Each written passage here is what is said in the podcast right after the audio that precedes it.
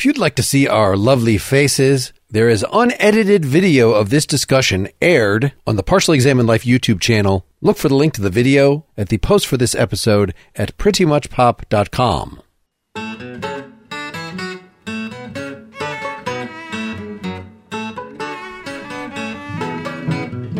This is Pretty Much Pop, a culture podcast, always with a camera attached to our hips. We're talking about the HBO documentary show How To with John Wilson, which started in 2020, just wrapped up its third and final season. This is Mark Linsenmayer, twisting and turning, never ending up where you'd expect. This is Al Baker wondering how to even begin talking about this show. You are Sarahlyn Bruck. You woke up, you had your coffee, and you went for your run. You tried to think of a clever opening line for this podcast, but couldn't think of anything. So here you are. This is Lawrence Ware, and I hated this show. Shots fired. I inflicted this upon you. This is an 100% Rotten Tomatoes rating, so I, I guess you, as established critic, can ruin that if you want to publish something. I'm not going to write about it. I'm not going to write about. I thought I actually thought about writing about it. I decided not to write about it because I didn't want to mess up the. I, no critic wants to be that one guy who descends and like lets everybody know that they're like not in on the joke. So I chose not to write about it. But I really did not like this show. Let's try to say what it is. Al, do you want to make an attempt?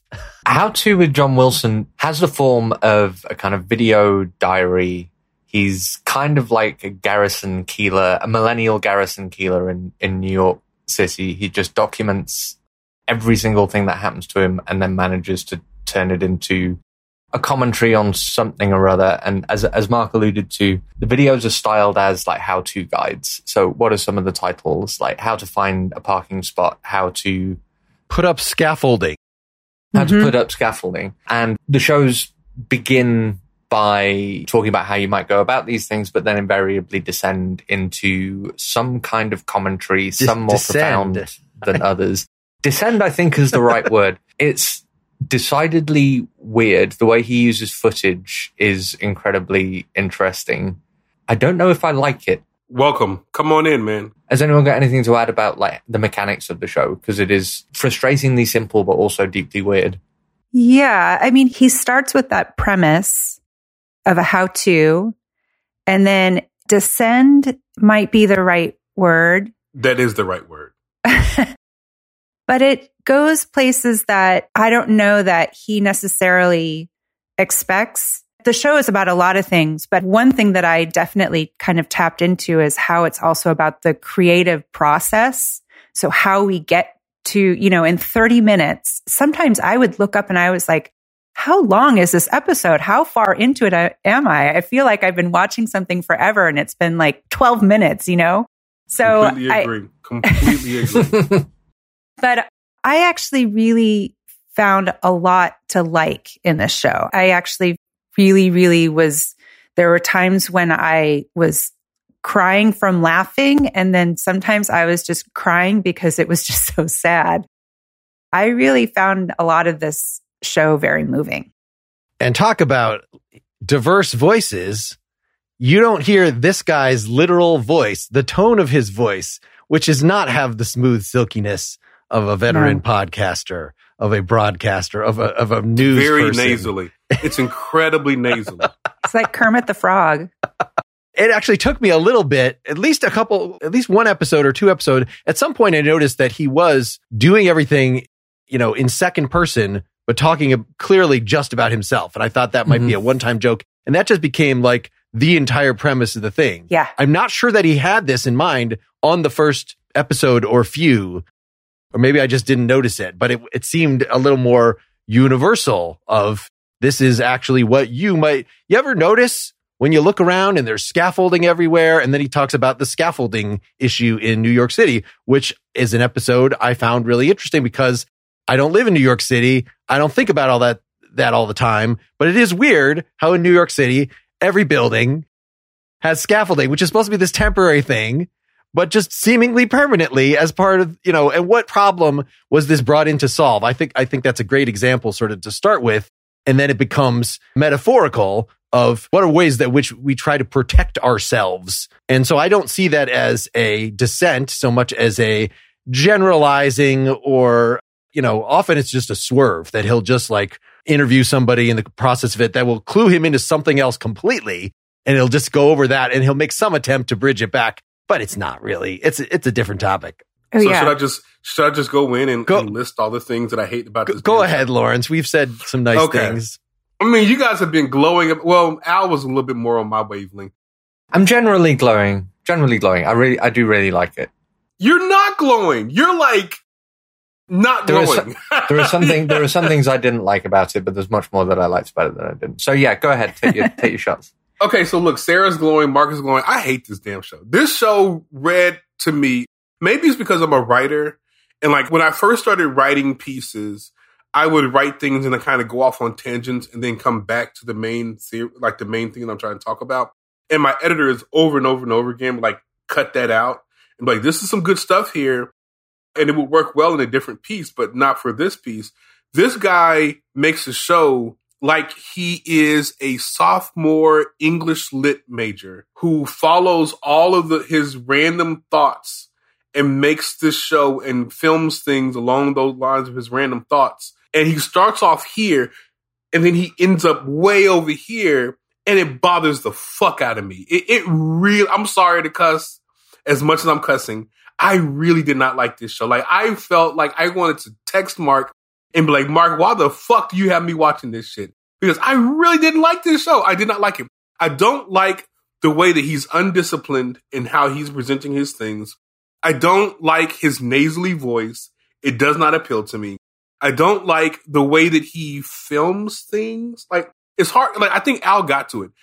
He films things in a really weird way. It breaks all the rules that I know is supposed to be followed when it comes to making documentaries or feature films or whatever. He breaks those rules like with reckless abandon. And he does all these things. He does all the wrong things, and yet people love this. I, I do not understand it.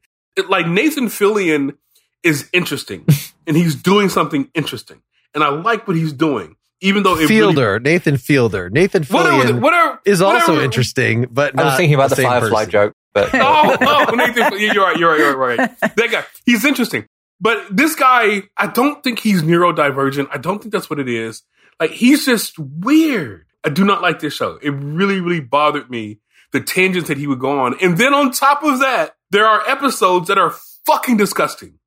Like, he does really disgusting things, and it really bothers me.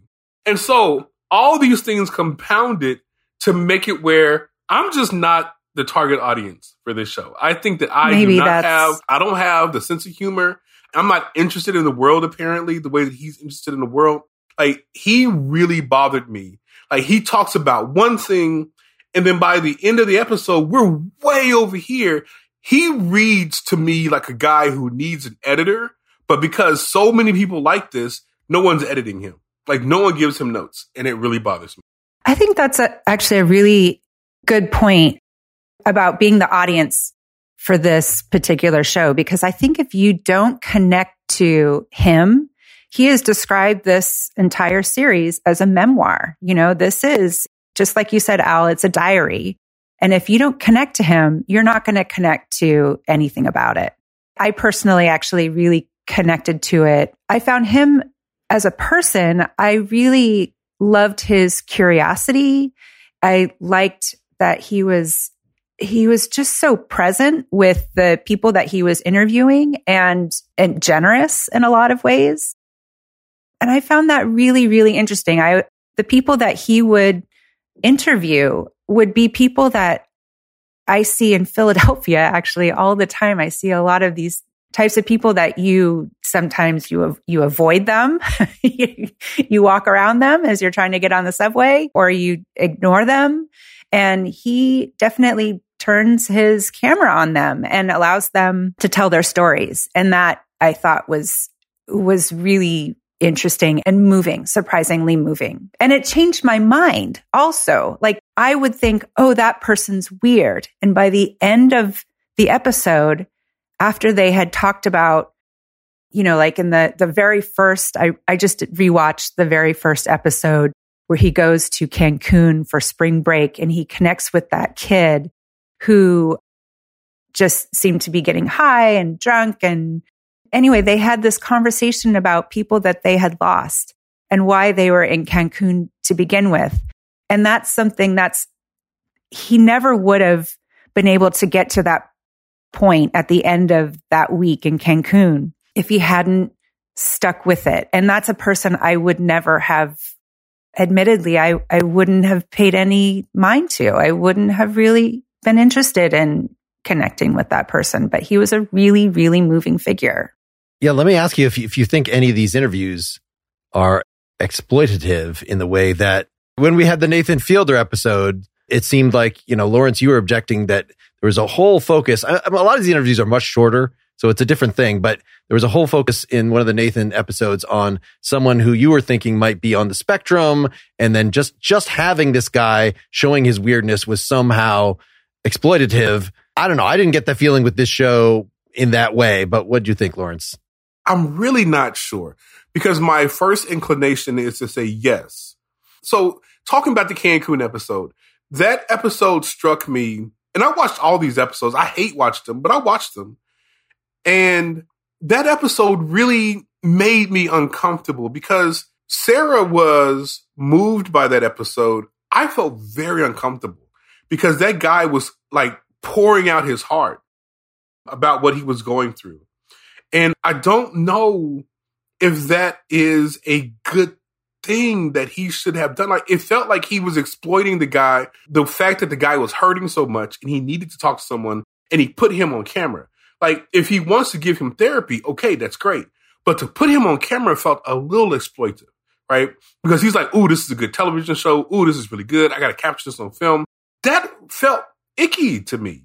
I don't think anything that, that you said about what you don't like about the show, like Sarahlyn said, I don't think anything you said was wrong. I think you described the show pretty well, but I think there's a lot of value in all of the stuff that you said you didn't like. In fact, pretty much all of the stuff that you said you didn't like. And one thing I think is is particularly beautiful about the show is exactly that he lets the premise of the episode be guided by the people that he meets while he's making it. And that's kind of explicit through the show. Are these people getting paid though? Do the subjects of documentaries usually get paid? No, I'm sure they're not. I mean, they had to sign releases though. Yeah, they have to sign releases, but they're not getting paid. But if he's following where these people are taking him, these people should be compensated for taking him there. Maybe some of them. Or is this an entertaining show? Right. Maybe some of them. I think they even made it clear with the guy in the exploding car episode. The guy that was sort of there for a long time. Oh, he's a flat earther. That he was getting paid. You know, he was like driving him all around. I, I don't know. That's my, that was my feeling with that episode, at least. That there That was, was some budget. That if it was like, let me do a ride along with you, then there might have been actual compensation involved. hmm Let me ask you another question, Lawrence. Is it more exploitative to have someone spill their guts out to you and like take seriously what they say and alter the thing that you're making like on account of the depth of the interview that they gave to you or to give someone a surface level interview in which you coax out of them the material that you wanted them to say because it fit the thesis that you already had in mind. Well, of course, the second example is more exploitive, but I think that both things are bad. The second thing is the way like most documentaries work. Documentary and movie. Or like Jordan Klepper or somebody like, yeah, who's interviewing Trump supporters. Uh, look, they said something dumb about Trump and then they cut away. And that's sort of much more typical. Whereas this was, yes, everybody's weird. I, the host, am the weirdest of all, as I will, you know, display throughout here. And so it's just us being humans relating to each other.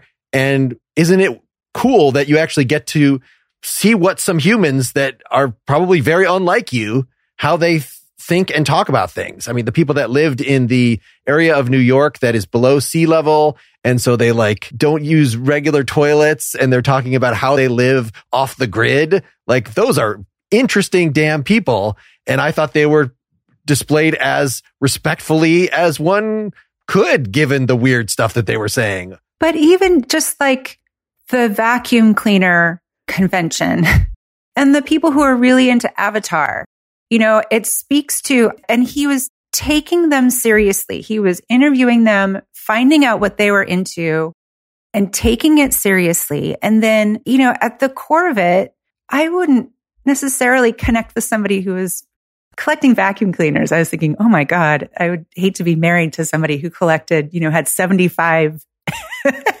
vacuum cleaners. But it was a way for them to connect with other people who were into the same stuff. An episode became about loneliness. It uh, became something that was just all too human that I ended up relating to them on that level of humanity. And I just, and I felt for them. Of course, and they each had their own stories to tell. I thought that he was not exploiting them. I thought that was very respectful. And it showed that every single person has that kind of a story to tell, even if we don't think we do, even if we don't think that we're all that, all that interesting. He's a lot less mean about it than Nathan Fielder is. Yeah, I agree. Yeah. He reminds me a lot more of I Louis Theroux. I don't know if you guys have seen about that. Louis Theroux's documentaries, Yeah, but there's yeah. that the effort to like find the humanity behind the weird behavior, which sometimes backfires enormously. But yeah, you can see it in both in both the guys' work. I will say that I did appreciate that he appeared to be very warm hearted. Now, I would not like to hang out um, because the guy feels like he would rub me the wrong way. But he does appear to have a warm heart. He does have, appear to have a big heart. And I appreciate that. But he's still making a TV show and he's still trying to find the best way to be entertaining, to be funny. And while we may understand the stories and the humanity of these people, they're still freaking weird. And he knows that he's looking for weird people and he wants to kind of display the weirdness of people.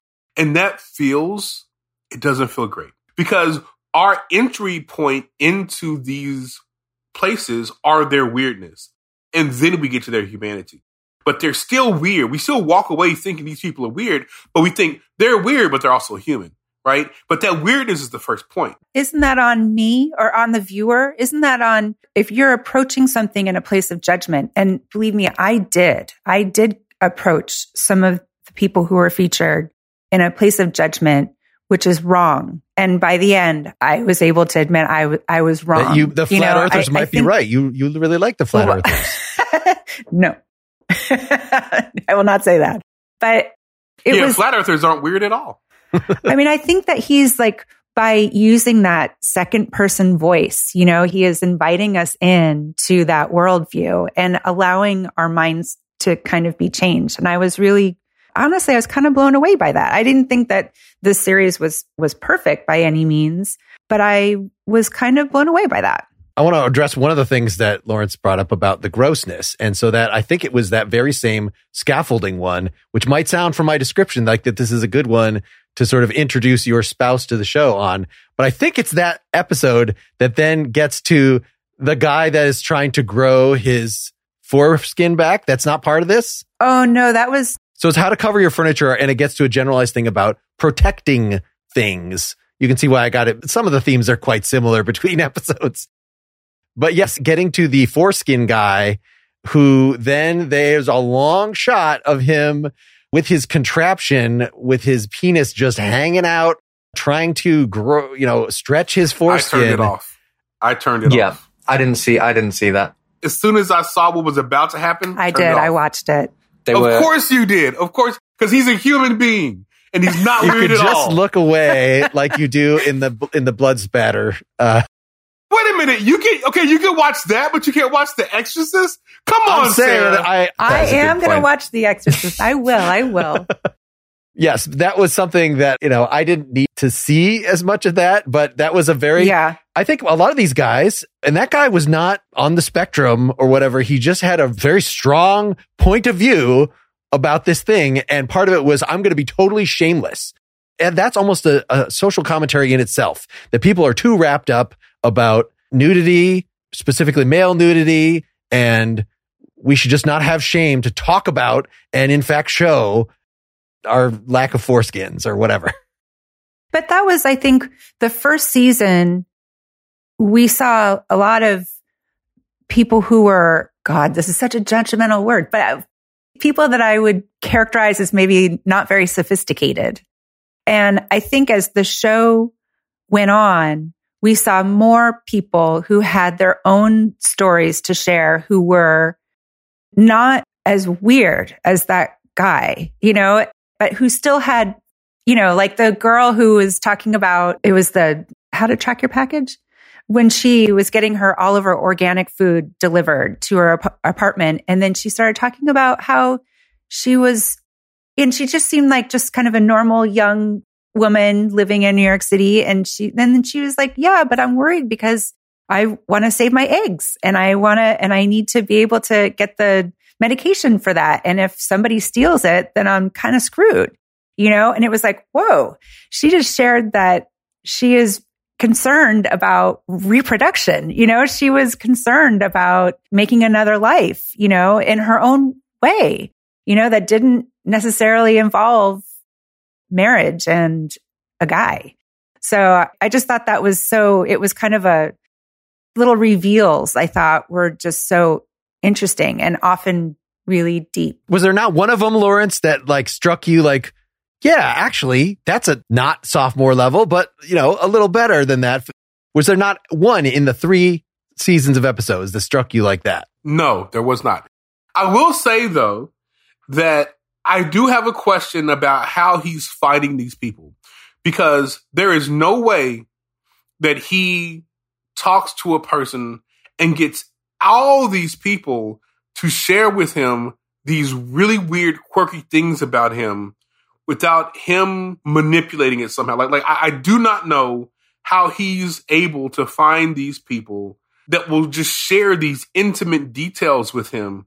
Cause one thing he does not come across as is as a great like interviewer. Like Oprah is a really good interviewer who knows how to like get you to share things that you don't want to share. And like, he doesn't come off as that. So how is he able to get a person to reveal these really deep, really embarrassing, very human things about themselves where like a person's gonna pull out his private parts on television and share it with the world. Like like how is he able to do That? I think it's compulsion and monomania. I think he genuinely probably does very little else other than film stuff and talk to people. How long does it take to make a show like this? Like if I have like eight months in New York City, walking around all day with a camera, you've got to find like maybe 20 weird people in that time to make your show. I honestly think it's just a law of large numbers. Mm-hmm. For three hours of footage that, or three hours that you're going to show on TV. He lives in New York City. That's how he does it. But he's not successful every single time though either. And he will leave them on, um, some of it made it into the show where he is denied. You know, he asks constantly, can I come into your house? and I'm more surprised that people actually let him in than, you know, somebody who's just trying to get her pizza for company coming over is like, no, you got kind of puts him off, you know? But I'm surprised that more people actually do let him in and see their inner world. That guy who cooks him a, a risotto shows him how to go and gives him really good advice on how to cook a risotto. Can we talk about that episode? Oh, God, yeah. I mean, that just as a slice of that episode was a, actually, I, I was weeping by the end. I, I made my husband Josh watch it the other day and I was weeping again, all over again. But that relationship he has with his landlord, how it starts out with him just wanting to do something nice for his landlord. And then by the end, it becomes this episode about the early pandemic days and how traumatizing it was. Such a good COVID story. Like all the That was a good episode.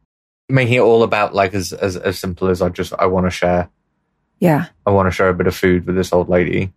And I love that he kept that conversation in with the was it a friend of his who was a nurse and they're just having that conversation with like nobody knows and it's so easy to forget that there was that long period where like nobody had a clue what was going on. No one knew. Yeah. Yeah. That episode was just, that's actually what kind of really reeled me in. I was a little ambivalent. I didn't actually even necessarily know what it was. I started watching the show before we decided to do the topic and I kind of gave up on it because I didn't really know what it was. And I was like, I don't know if I want to spend all this time with this guy. But by the time I got to that episode, episode six, I was just 100% in. I just thought it was such a, oh, so moving. Let me let me pull out another thread. I, I feel like Lawrence, you're in asking how does he get these people to talk. As much as this is a diary and we're sort of getting to know him, there's so much that we don't see about the few times where he is shown on camera, like where he was on the people's court or whatever from from earlier. Like that seems a totally different personality. This very aggressive, kind of nasty person compared to what he has shown us when he's just talking himself. So I don't know how aggressive and wheedling and you know he is the rest of the time when he's not narrating in a first person way. and that's a good a great point. I didn't think about how this may be a performance for him. Like this is not who he is. But when he's on camera or narrating, he kind of puts this affectation on and he's very nasally and he's very whatever. But in real life, he may be hard charging and very sophisticated and all that kind of stuff. So you may be right, right? You may be right. It may be just like a performance of some sort and that there are many facets to this person's personality. And when he's interviewing people, maybe he, he does have a different way of being. And then when he's presenting things, he's like, oh, you know, I just walked down the street and scaffolding, right? And, you know, so I, I think that may be, you may be onto something there. I don't think so. But we don't know. I think that that's part of his thesis is really seeking out the truth. What is truth? You know, and not a dissimilar. I can see why Nathan Fielder was roped into this. What is real? And I think that he, this is a reaction to a lot of the documentaries that go in with the thesis and are, you know, are going to prove that thesis or argument or a reality show, how a reality show is just so manipulative. And I think he, this is a reaction to that kind of media. Just the time and care that goes into the visuals. There was a sequence that he's just narrating something or other, and what he's saying is illustrated by pictures of license plates that he has filmed, presumably, that illustrate every single subclause, you know, so whether he wrote this with the license plate collection in front of him and constructed around that, or he just looked long enough, like what an amazing amount of work. You know, unless it was just like, let's go and CGI a bunch of license plate, which I don't think it was. I think he makes a point that this is all for the most part. He did say that about 80% of the um, footage, but he does have a team that gets all that B roll stuff. And so if he sees something like the license plates or like buildings that have faces on them or something, he'll have them go out and look, look for that kind of stuff because they'll have some sort of a bit or a joke or something that is going to build on that. I know. I love all of those sequences. I have a question, Sarah. So you said you weren't really feeling the show until you got to episode six. Would you go back and watch those original episodes and now your mind has changed about those? Or did what didn't work with those episodes still hold true for you? So I watched the first two episodes. No, I watched the first three. No, I did. I, I think I started with three when we decided we were going to uh, record this. And I watched them with Josh, and Josh is, I think, would agree more with you, Lawrence. He's not a huge fan of John Wilson, and he thinks it's it's kind of exploitive. I think it just makes him feel deeply uncomfortable watching the show. I like so Josh I a was lot. like, I like Josh a lot. Josh is a good guy. I like me too. I, I like him a lot too. So I just thought, oh, if we're not going to watch this together, then it's one more thing I have to watch on my own. And I just didn't, I wasn't feeling it enough at the time to be able to, to watch it on my own. And I was actually really happy when Mark suggested that we watch the show to talk about it because there was something there that I wanted to understand, but I didn't put in the really the nerdy work I usually do to put in that effort to, to understand it. So yeah, the first two episodes. And now I went back and I watched the first episode again and I kind of want to go back and see scaffolding again too. But now that I've seen the whole thing and I think also watching all of it in the past couple of weeks has helped too to have a better, at least for me, to have a better, better understanding of what he's trying to do. Yeah, I wonder if this would be better taken in smaller doses than I took it because I just drank the whole thing, all three seasons very rapidly. And so, yes, a lot of it is blurring together and whatever profound points. Again, I know we've talked about this many times before. As far as profundity on TV or movies, my expectations are so low. Just the fact that you're trying to do anything, like I'm just, yeah, that's great. And that there were some that were actually, you know, really emotionally affecting So that was sort of all I needed out of it, plus the just the obvious time and caretaking with the visuals. What would you compare this to? Or is there anything like this that's on that you can think of? I think so. I brought up Louis Theroux already. The two big things that he reminded me of, apart aside from Nathan Fielder, were Louis Theroux and Adam Curtis. Adam Curtis also makes kind of weird documentaries with very stylized, like use of sharply edited footage to kind of punctuate his points. But his documentaries are extremely border on conspiratorial. He weaves like grand political narratives about how the technological establishment of the 1960s are responsible for like food prices in the 90s or whatever, like stuff that it's really hard to take at face value. But there's that kind of dreamlike quality to the way he uses the footage, which is very similar to what's going on in John Wilson. But I can't think of anybody on newish on TV making anything similar. It did strike me as something that you might fi- expect to find on YouTube before like cable TV in terms of tone and style. Joe Pera, did you guys see his show on HBO? Joe Pera talks with you. So he is much more straight like Garrison Keillor esque than John Wilson is. And he appears on camera constantly. He's like a Mr. Rogers in his just gentleness. And you're like, how much of this is a joke? I don't really, but There's much more artifice in it. Like a lot of it, it seems a lot more make believe. So we watched a short documentary. It was like 45 minutes called Speed Cubers. It's on kids who are competitive Rubik's Cubers. And for some reason that documentary popped in my mind as a comparison to this show because it starts out as one thing and ends up another thing. And it's not about the filmmakers at all. It's totally about these kids, but taking something that they're super into and how they all connect with each other and bringing in kids, you know, from all different kinds of backgrounds, um, and all different kinds of abilities and how it really kind of just the Rubik's Cube, something, a toy is connecting all of them. I was like, oh, this is something that started out in a way that ended up very, very differently in a really beautiful way. I was surprised by how much I really disliked this show because I love those kind of documentaries where it starts off as one thing and it ends up something else. The documentaries, movies, books, whatever. I love things. hands, hands on a hard body. Is that one of them? You know, I have no idea what the hell you're talking about. It sounds like it's a feature length documentary about people in a competition where they have to put their hands on a hot car. And the first one who takes it away. And it ends up being very much about the lives of these people and why they would be doing this rather than the activity. It just seems like it's a natural. and it's called Hands on a Hot Body on a Hard Body. That's I, like I got taken aback by that. I was like, Hands Sorry, on a Hard I thought, Body. I That thought this was common knowledge. I was very just trying illicit. to add it sounds to what you were very saying. illicit. I'm going to find it though and watch it. But I love those kinds of sh- like stories where it does that. But there's something about this guy and the way that he does it and the way that he pulls these things out of people that it appears organic on the show, but I don't think it's organic. And it feels like he's exploiting them. He, it feels like, so the speed cubers, let's talk about that. Speed cubers, you naturally get there because there is something about being neurodivergent and being drawn to those kinds of things, right?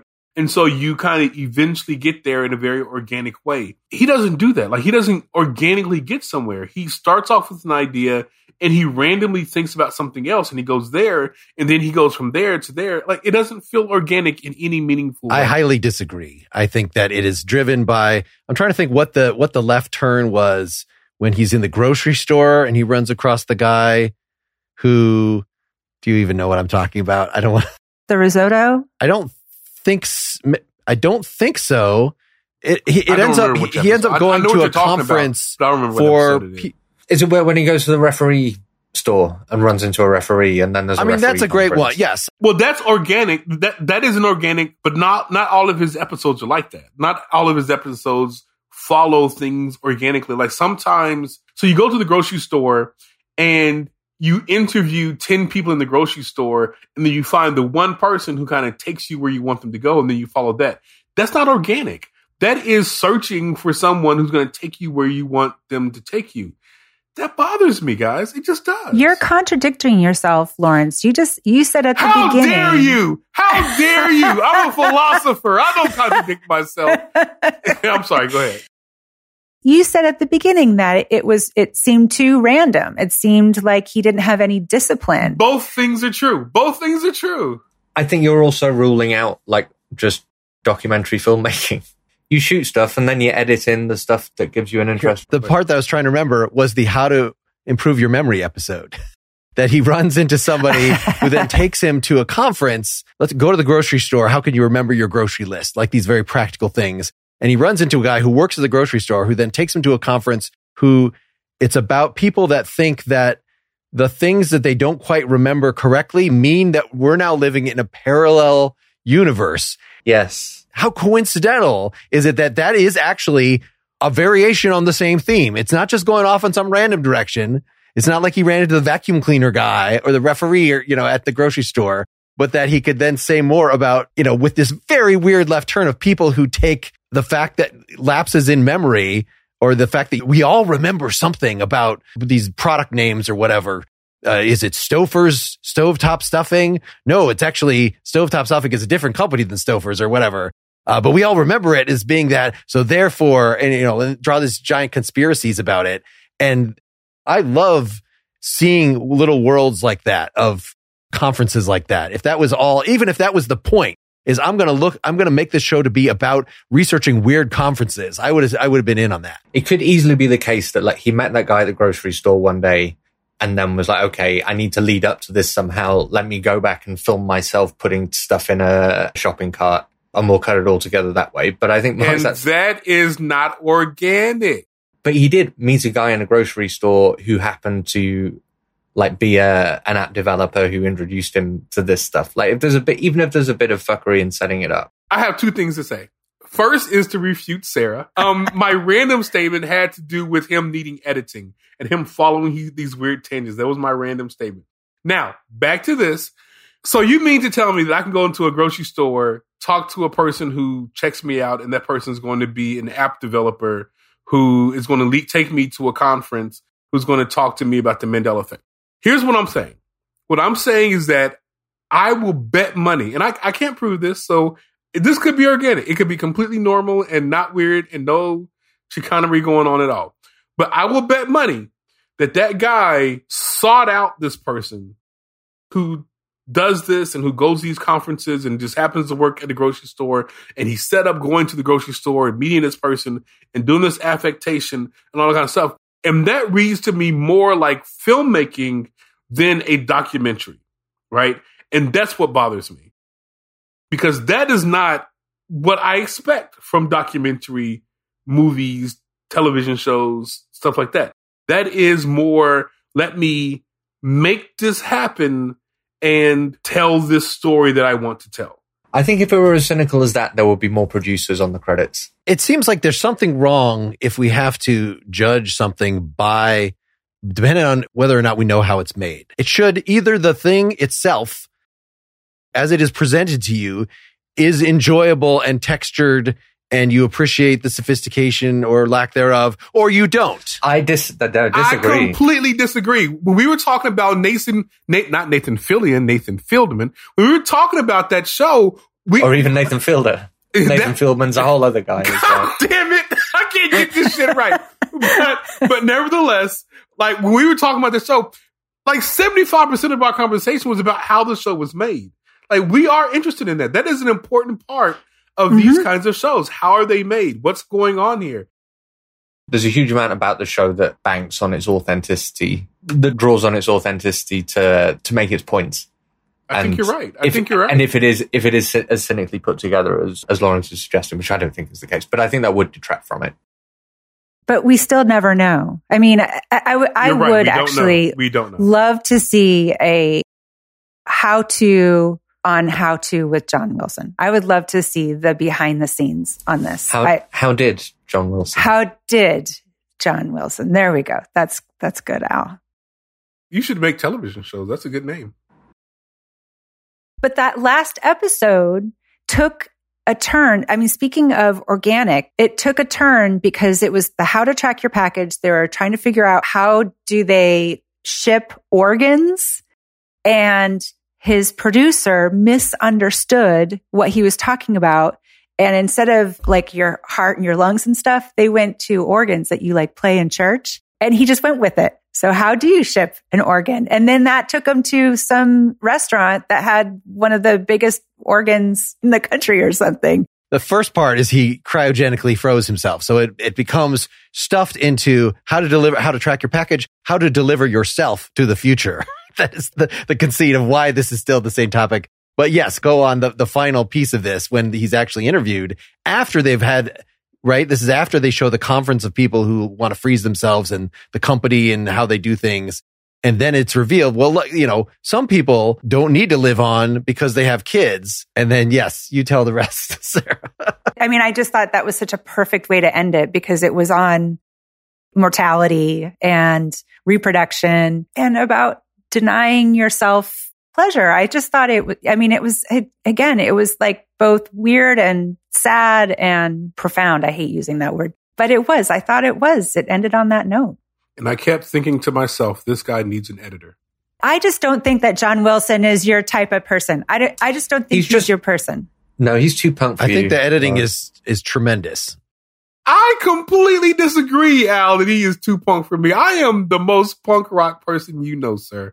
I can't believe did you ever live in a squatted warehouse in the New York Harbor Oh my District? god, no, that's pretty I, punk. I absolutely did not actually.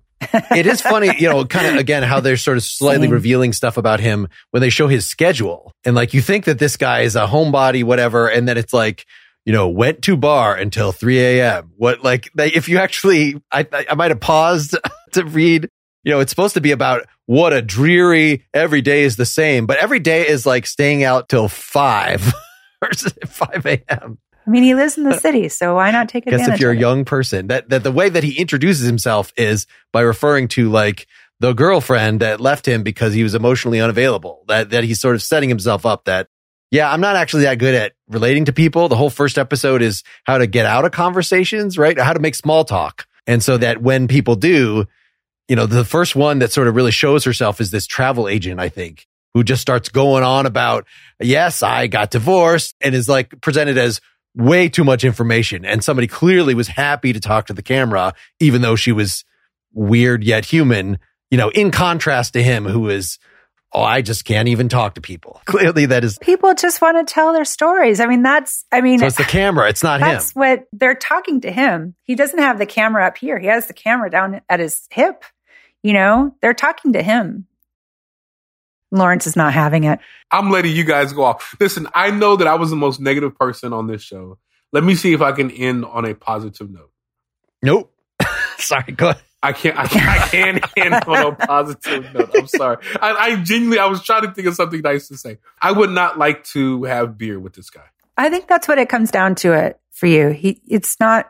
He's not my kind of person. Well, now that he's done with the show, I've invited him to replace Al as our as our co-host. So he's going to be here, and, and, and, you would have to every week me as well. I love Al. And he's going to talk this like this every time. If anything, more friendly and outgoing. Does anyone have a better impression of him than that? That was not a good impression, but I feel. no, it wasn't. But no. no. I don't. So I didn't call you out on it. No, just a any Muppet. Pick a Muppet. There are certain things that were definitely not staged, but like when he's like tracking your package. What is the package in question? Let's see if I can find the silliest thing on eBay or whatever. And so that just becomes a joke in itself that it's something to do with Michael Jackson and E.T., I believe, and which connects yeah. him with like a Michael Jackson memorabilia salesperson, which like that's interesting. That's why I genuinely think the best explanation for how the show comes to be is is John Wilson just runs around with his camera for six months finds as many interesting things as possible and then just cuts together what he can and goes and chases people up to form as coherent a story as as he can. Because yeah there's no way. Sorry what was it you were ju- what was the thing you were just the talking ET? about et yeah the, like all of those everything can't happen in the kind of time frame that he's suggesting that it does. But i think i honestly think that's the limit of the artifice here. I think he is as weird as he says he is. I was watching it was an episode from the most recent season I think it was How to Watch Sport. I think it Mhm. was. Oh yeah. or something like that. And he followed a Jet fan home who had all this Jet stuff. And I watched it after Aaron Rodgers went down. And the only thing I could think about was that guy is really sad, right? Because he had a lot of hope for Aaron Rodgers and the Jet season. And he's like, that's the only thing, like, that's the only thing that I found interesting. Like, it just, it made me very sad for that guy. But other than that, I hated the show. I'm sorry, guys. I'm sorry to disappoint Sarah. What would you like to see from him next? I think I know what Lawrence is going to say, but what would you like to see from from John Wilson next? I'm not even going to respond. Oh, damn it!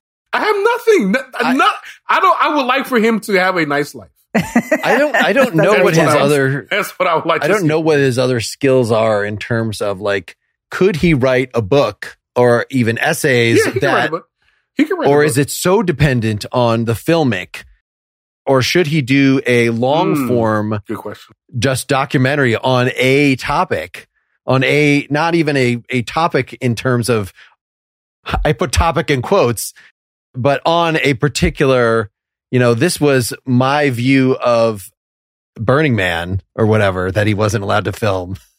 that he wasn't allowed to use. Yeah. I think he could be. He could be like the millennial Werner Herzog. Right, let's get him. If he, I, I think he's got a come grizzly man in on, him. come on, Al. I think are he's you got a grizzly serious? man in him. Wait, I don't think do- he's as clever so? as Werner Herzog, but I think there's a similar element in Werner Herzog brings. He's one of those auteurs that just brings his entire psychology into the films that You're he's right about that. And I think Joe Wilson has the same vibe, and it would be entirely a matter of finding the right subject. He doesn't have an ounce of the talent of Werner Herzog. Like that would not be Sarah. Don't give me that look. He does not have an ounce I'm of giving the you that look. of They're Her- very- of they're Werner very Herzog. Put him with They're very different filmmakers. Like he's not, a, he's not as polished Not at all. But that's the, but that's not the kind of stuff that he's making. He is. But I meant when I said he's punk, he's not like he doesn't care about Mhm. Quality. Like the kind of criticisms you're making, you're making of John Wilson. It's like going to the Sex Pistols and saying, "I would like what you were doing a lot more if it was a bit quieter and more in tune." I would I would never say that to the Sex Pistols. I would say that a feature length documentary in the style that he makes these kinds of short documentaries would be excruciating. That would hmm. not work because part of the reason why Sarah and Mark and Al to a lesser degree why you guys are responding so well to this is because it was short. It was bite sized. It was 30 minutes, 20 minutes, whatever, right? But if it was really long, it would wear out as welcome. It would wear my, you my out. My experience was in seeing all the episodes rapidly in a row. So that basically that is as if But it, was, it- one. No, it is not. It is not. It's different subject matter. It's different subject matter. No, I'm telling you, if he were to follow one thing too far, you would pull your hair out. I promise you, you would. I like, I think it, Al, you suggested, you suggested conferences. I would love to see him do a series of conferences of looking at what, di- you know, or what different co- oh, conventions. Sorry, not conferences. yeah, I'm going to a conference next week, so that's on the, on my brain. But conventions, like going to different conventions and seeing what people are, the weird things that people are into through that particular lens. that was some of the strongest stuff in the show. like that movie Trekkies.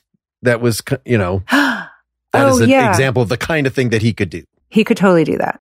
I don't think he's going to do anything other than filmmaking, though. You really get the vibe that that's literally all, not only all he wants to do, but all he, the only thing he knows even remotely how to do. I would be interested to see him try, uh, you know, with a real director of photography, a narrative filmmaking thing and see what that would be. Maybe it would be like I feel like he might be able to do a good like indie drama kind of thing. It'd have to be. A we've sort of the- comedy. seen with It would have to be a comedy. with uh, Sacha Baron Cohen trying to do like a scripted movie and Now, like that would be uh, interesting. That would well, be. we- interesting. we've seen would that, like the dictator and uh, the brothers, whatever that Sacha Baron Cohen did, you know. So it's not unheard of for people to try to get out of there. Clearly, he talks about his high school attempt to film a uh, Christmas movie, and they show us very mm-hmm. short that you know actual filmmaking. I think was the original intent before it became just this guerrilla filmmaking. But I like that he explores questions instead of answers. Like that's, I think what interested me about the series is that he is really, he's asking a question and he will seek, you know, see what comes up. You know, that's actually instead of having going in with an answer, that I think I found the most interesting. Well, thanks to all of you, and thanks to the listeners. I'm listeners. happy you guys enjoyed the show. Happy you guys. I'm going to try to announce again that we will put the after talk on the public pretty much pop feed. So if you're hearing this through the Partially Examined Life feed, or you're just watching the video, for instance, then uh, in addition to the Patreon, just buy for free subscribing to the regular feed, you can hear some extra talking that we're about to engage in in moments. All right. Bye, everybody. Bye, Bye. Bye guys. Hey, so what else have you? I know we just met last week, but we didn't really have an after talk last week. So, what you guys been up to? What you you consuming or thinking about? Oh man. I just watched uh, Joyride. Did you guys see that? It's Oh um, yeah, yeah, the, the Asian uh, comedy. Yeah, it's really good. It's really good. it was uh, Really raunchy. very funny. It was very raunchy. It, but you know what though? It was kind of uh, like I thought it was kind of like a raunchy, like Hallmark movie in a way because it was. I mean, it was it was hilarious. It was really, really crying, laughing, funny. But by the end of it, I was like, "Oh man, we got very sentimental all, all of a sudden." but but I enjoyed it. I love those kinds of rated R movies, and I'm glad that rated R comedies, and I'm glad that they're kind of making a comeback. Al, what you been watching, man? I just watched. I would talk to the other guys about this last time. Watched the What We Do in the Shadows TV series for the first time. Yeah, it's been really good fun. Part my excuse was partly as for the background for the Reservation Dogs episode that we've got coming up because just completing my Taika Waititi set. Yeah, just to anticipate our Uh, reservation dogs. wow. This there's like a different writer for every episode. I haven't like looked at a whole list, but it looks like you know it's not like this is from the mind of Taika Waititi or even his presumably native co-creator. I don't actually know the background, but it's different people's stories. It's a, it seems like a big writer's room. I don't think he's got a lot of like creative input into the show, but he had. I had an interview with him where he was talking about his like there's there's a certain intention he had behind producing it. I think his thing was I really really want to put some heft into creating a, an authentic like indigenous show, and that's probably more or less the limit of his involvement. But it feels like something that probably wouldn't have happened without him saying that he wanted it to happen. What do you got, Lawrence? Oh man. Okay, so let me go through the things that I have watched since the last time we have recorded. Okay. Top Boy is on Netflix. It is a great show, a British show. A British how do I Very old show. Well, okay, it started in 2011, I think it did. And then it was canceled and then it was brought back by Drake and Maverick Carter. And it ran for three seasons and is wrapping up its final season. It is amazing. I'm actually writing about it. That's how much I really enjoyed this show. I've written about it already. I'm writing about it again. So I watched that. I would encourage everybody to watch that. What's because I- the premise? it's about black folks in London who are selling drugs and trying to become the top boy, who trying to trying to become the best, trying to become the number one, and the hijinks that ensue with that. It is absolutely amazing, great show. Okay, watched a whole bunch of movies. Last Voyage of the Demeter, loved it, really really good. Talk to Me is amazing. These are both horror movies. Talk to Me is, I think, a transcendental movie. It is really really good. I encourage everybody to watch that. I think it is going to be one of the best movies of the year. The Nun 2 was fine. Didn't love it. It was fine. Haunted Mansion, the Disney movie, loved that. Watched that recently. Equalizer 3 was much It's gotten very mixed reviews. I haven't seen it, but, With Haunted um, but Mansion? that's good to hear. with Haunted yeah, Mansion. Haunted Mansion. Okay, so Yeah. Haunted Mansion, I think it should not have come out in the theater. It's not a theater movie. It is a movie that you watch on Disney Plus on Halloween. That's what that is. And that's not a dig at it. It does what it needs to do. It is well made for what it needs to do. It should not have come out in a theater. It should not come out this summer in the theater. If they had released this movie like in October in the theater, it would have made a lot of money. But since they didn't, when it comes out in October on Disney Plus, I would absolutely encourage everybody to watch that. Watch The Haunting in Venice last night. Really, really good.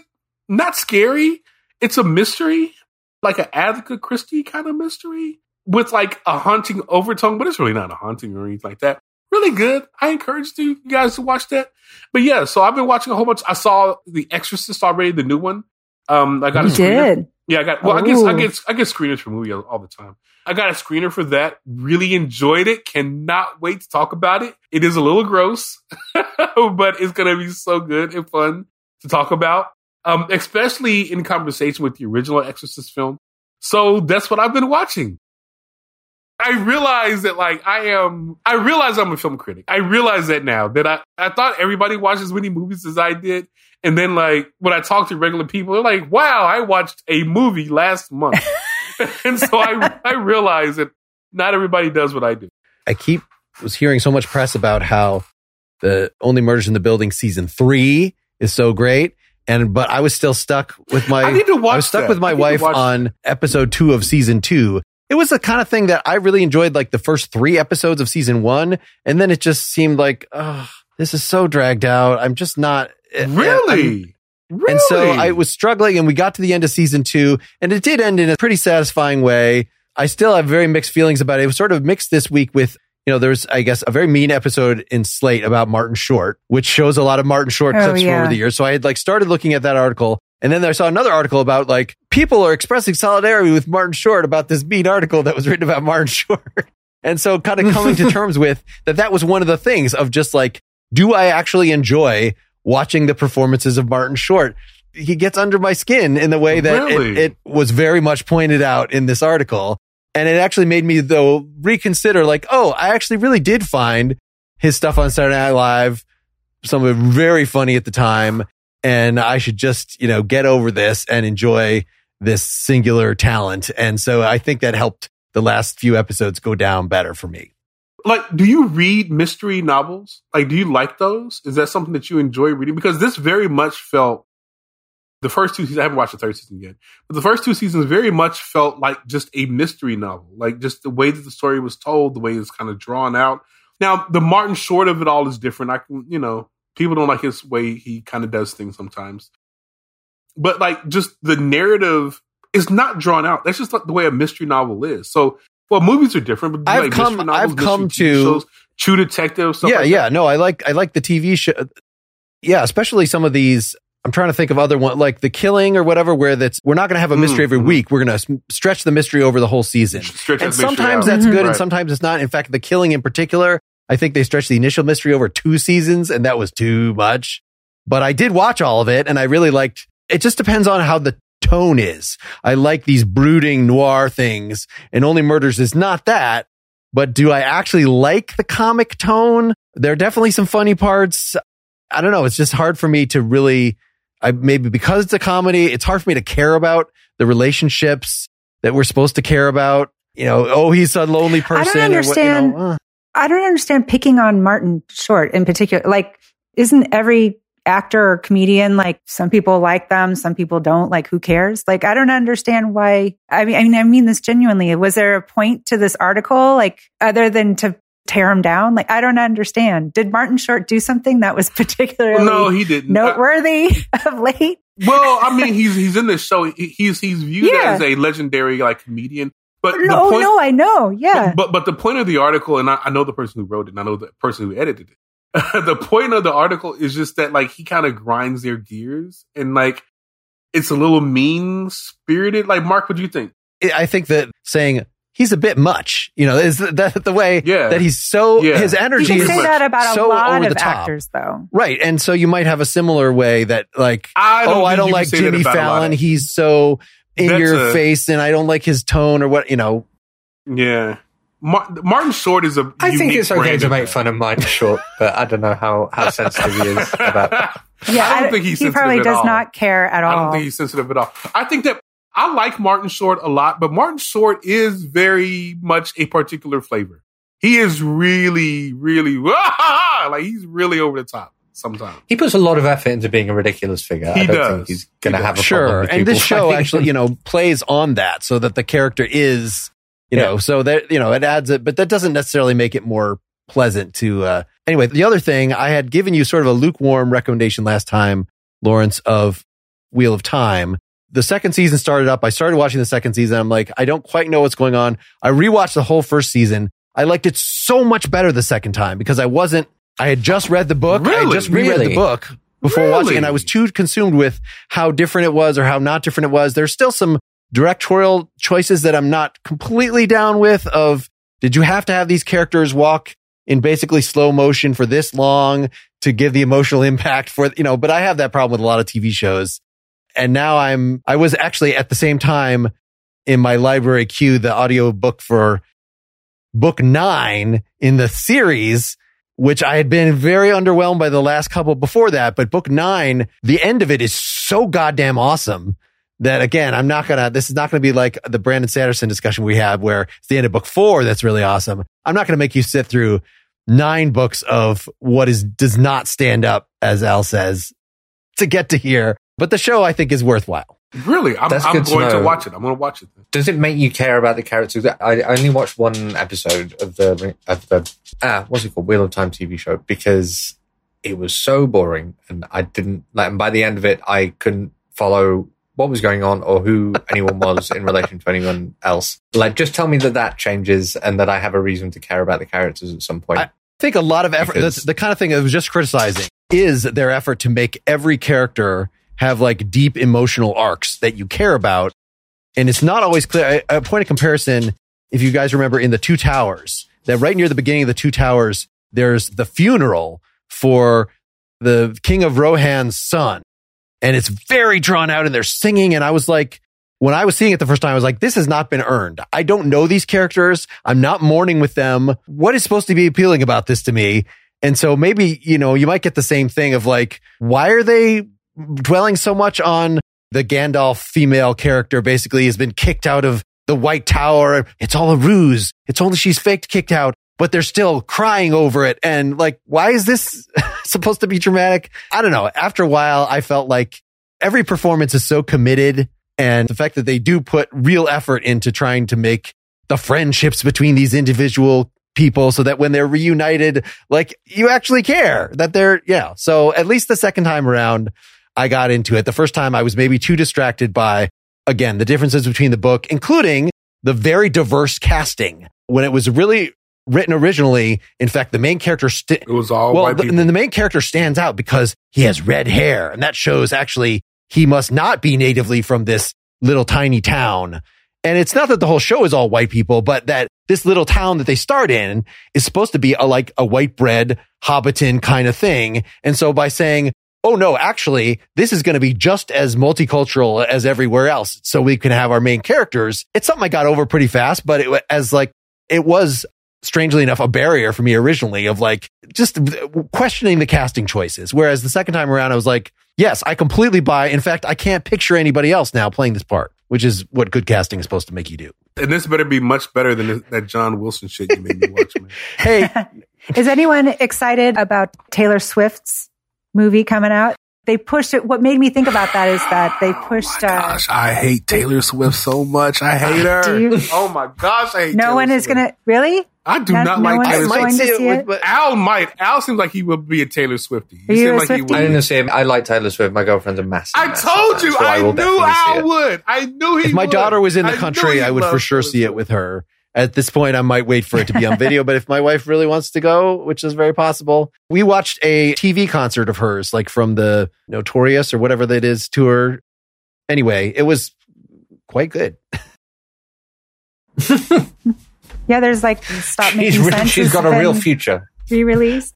Taylor Swift So is just some- not my kind of music, man. It just, Not your it's- kind of- It's not your cup of tea. It's too white for me. I don't it, like. There's no soul there. I, it's not my kind of. shit. Is she the John Wilson of music for you? No, she is not. She is the Elvis Costello of music for me. I don't like her. at all. Oh, Oh, Shots Elvis fired. Costello, one of my central influences. So there you go. but no, it's just Taylor Swift doesn't have any soul to me. Like she brings black artists on, and she'll bring in black songwriters and black producers, and none of them give her the soul that she needs. I think. I, like I'm a big soul person. Like the music has to have soul, and I'm talking about, of course, black soul, whatever. I just don't. I don't feel it with her. Like she feels very country and then very pop. hmm I Uh, think yeah, that's what that's she what, is. That's what she is. but for that, and this was just again something that my daughter listened to exclusively as a young person. And so I heard all these old albums in the car and I was like, wow, I'm sympathizing with some weird like prom fantasy why am I doing that? Like this woman must be a witch that she's so direct and effective with her melodies and things that, you know, this person is nothing like me, but yet I somehow am humming this stuff. thing that annoys me about Taylor Swift is the songs are always all about her. And that annoys me, but it's still compelling, even though I feel myself being annoyed, but still compelled. Sarah's going to be front row. Cannot I, wait. I don't. to No, watch I don't it. care about Taylor Swift. Uh, Oh, honestly, I, okay. I, I will not go out. I'm just wondering. oh, okay, okay. I mean, it's the year of Taylor Swift, right? The It Eras is. Tour It- is. it- it I was mean, we a never real- talk about music, really but the big Eras tour. Tour is a huge fucking thing. It thing. was huge, man. She Huge. and Beyonce, they are But hers, world. but hers were Gerwig. bigger than Beyonce, though. Yeah, great. It's it's the year of women. It's the year of We, women. we did do a Taylor Swift episode Sarah. with a, a Swifty on this show long ago. If we wanted to do at that point, somebody, you know, was saying we should do a Beyonce one I'll that tap was out. similar. I'll Not, tap out. I'm not Yeah, saying do, do we do Let's do Taylor Swift. Beyonce I'm one. saying if Beyonce is the figure that is such a cultural icon and that we should all listen to a bunch of Beyonce and maybe bring on a super Beyonce fan, I would not be against that. You That'd would be need to bring one on. I think it you, would- you you have one already. You wouldn't need to bring you ah. wouldn't need to bring one on. But I will say that I just don't know if Beyonce has the same kind of cultural capital that she used to. Like it, it really feels like Taylor Swift is trying to take her throne. Taylor Swift, like, even though I don't like her and I don't like her music, this tour has been over the top huge. Like it has been huge. And so Beyonce's on tour right now and she's not doing what Taylor Swift is doing. But don't you think though that there's just so much more to talk about with Beyonce and her catalog than there would be, even though Taylor Swift has quite a catalog. I just feel like there's so much more to talk about with Beyonce than there would be with Taylor Swift. But No, that may I just agree. be I do agree. I'm really interested in thinking about like how back over her career and how she got to when did she become the indisputable queen of all pop music? You mean Beyonce? Beyonce, yeah. It was probably her. she stayed there her- for such a long time. It was probably her second solo Yeah. album, probably because of course she was in De- she was with Destiny's Child. Her first solo Yeah. album was really good. Her second solo album like exploded, and then after that she had hit after hit through Lemonade, all that kind of stuff. The last album, I actually didn't like her last album very much. I'm not. It was a little bit too much, too close to electronica or something like that. I, I just didn't really appeal to me. And not like the the kind of electronica that I like. Like I like Daft Punk, that kind of stuff. I I didn't like what she was doing. But she, I don't know. I mean, like she's really popular. She's really, really important. She's really interesting. I think her failures are as interesting as her successes because I think she has failed miserably as an actress. She is not a good actress. I don't like her speaking voice, but she's really important and she's really big. Now, black to black women, she is end all be all. Like they love her. It is Yeah. no question about that. I can't think of any other like pop star other than Madonna who was like so dominant for such a long, so like singly dominant for such a long time. There was just no question. Well, she was like up until maybe a couple of years ago that she was the greatest pop star in the world, Yeah. I mean, maybe, maybe Elvis is and up she was there. there for ages. Um, but yeah, you're Mhm. right. Oh well, yeah, yeah, yeah. But longevity, though, wise, Madonna definitely has it, and Beyonce does too. I mean, just for decades. Madonna's been around for a long time, but she was only like how long was she the actual like hyper dominant pop star? Which she was 80s, for a while. 90s, early aughts. I, I would say 80s, wasn't- early 90s. I say 80s, early 80s, 90s. early 90s, Yeah. right? She wasn't. Yeah, I don't think. Oh, uh, Ray of Light came out at the end of the 90s, right? I don't know what that is. So I think so. I don't, I don't know what that is either. Oh. What are the songs? What are the songs from? it was Okay, sort so of I apparently she anything wasn't music. the She sex wasn't book dominant. and Justify My Love. That seemed like the last gasp That was early as 90s. far as her super fame. And there have been things since then, American Pie or whatever, that have been on my radar. I don't know. I'm not, I know almost no mistake. even Beyonce. So I'm so just uh, not in the pop sphere. If, if my daughter wasn't listening to it, yeah, I I'm don't know. looking. It. That's, I'm looking at Madonna's discography. Yeah, it's 80s and early 90s.